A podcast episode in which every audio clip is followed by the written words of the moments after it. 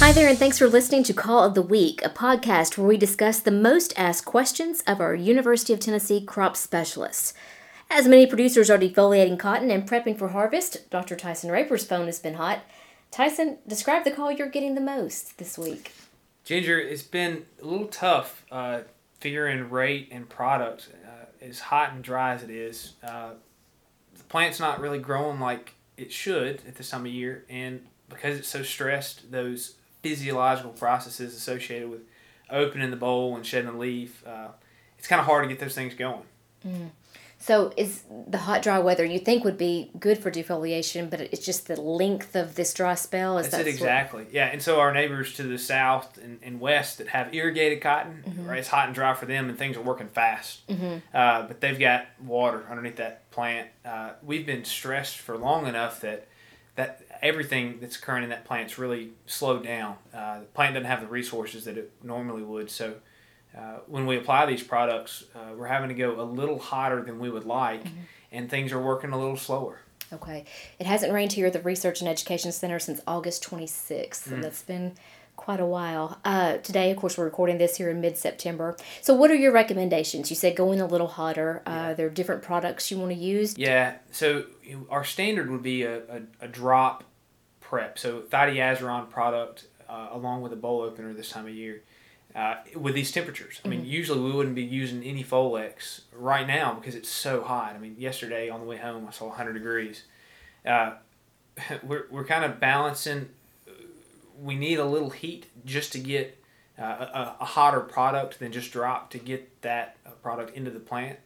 When we get into severe drought stress like this, the plant leaves, the cuticle on that leaf thickens and so uh, moving across that cuticle can be a little bit of a challenge. When we put something like Folex in there, uh, that can help. Uh, but these hormonal products are, are just going to work a lot slower. Uh, the, we're going to need to include a little bit of that herbicidal or include some type of an adjuvant, uh, AMS, or uh, some other product to, to really heat it up to where we can get drop that thidiazuron into the leaf.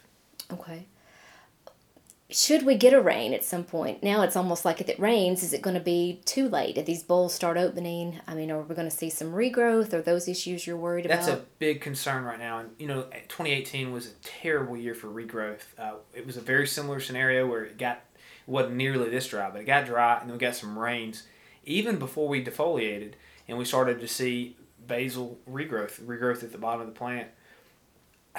I mean, I I, I kind of want it to rain a little bit. Mm-hmm. I don't want to deal with 2018. If we had a little rain, I think some of these decisions would be a little easier. Products would work a little faster. Uh, two tenths, three tenths would be nice.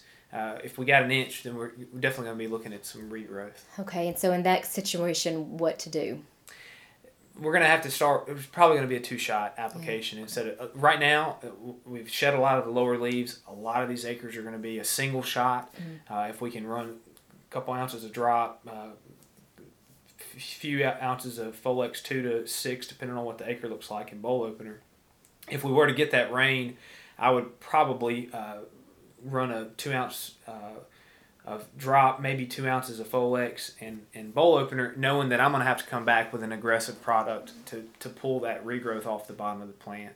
Okay. Well, hopeful that we'll get some, but no real significant chances in the extended day forecast as, as, as we are right here on September 18th. Um, what else as far as, as cotton harvest? I mean, how many, what percentage of producers you say are already at the defoliation stage? I think a good port, you know, we had a third of the crop that was planted late April, early May. Mm-hmm. I think mm-hmm. most of those acres have received an application. Uh, now we're starting to get into some of that mid-May cotton with defoliant. This dry weather sped everything up. Mm-hmm. Uh, a few rumors of a, a, few a few pickers running through the field. Uh, I think next week we're really going to start to see pickers moving uh, as gins begin to fire up. Uh, we've had a great window um, to finish out the crop. It's just been a little tricky here at the end, getting it getting it to open and defoliate like we wanted to. Weather is one thing you just cannot predict and cannot really plan for. Would have never thought, Ginger, in July that we would be talking about this period without rain. It's uh, it's pretty incredible. Uh, yeah, we'll see what 2020 brings. Well, thank you so much for being with us. I'm sure if you have questions for Tyson, just hit him up. Should I announce your cell on here? Everybody's got it, don't they? Thanks, Tyson, for being with us. Thank you all for listening to Call of the Week, and we'll talk next week.